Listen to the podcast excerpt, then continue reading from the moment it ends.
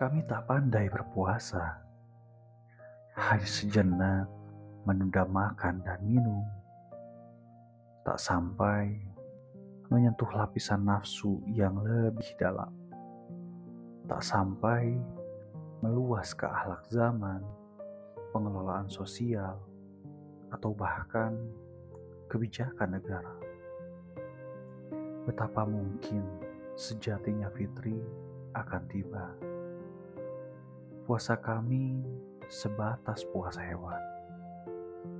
Perjuangannya hanya sampai ke badan sedikit, jasad, dan keduniawian.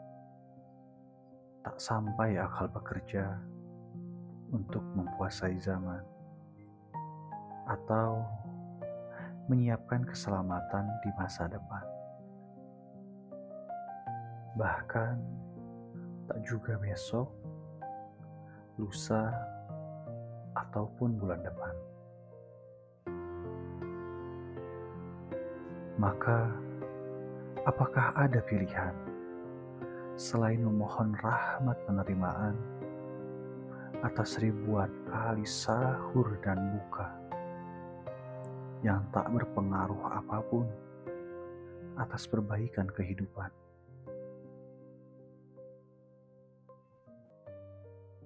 Bahkan setiap kali menjalani puasa, fokus tujuan kami adalah mempersiapkan makan.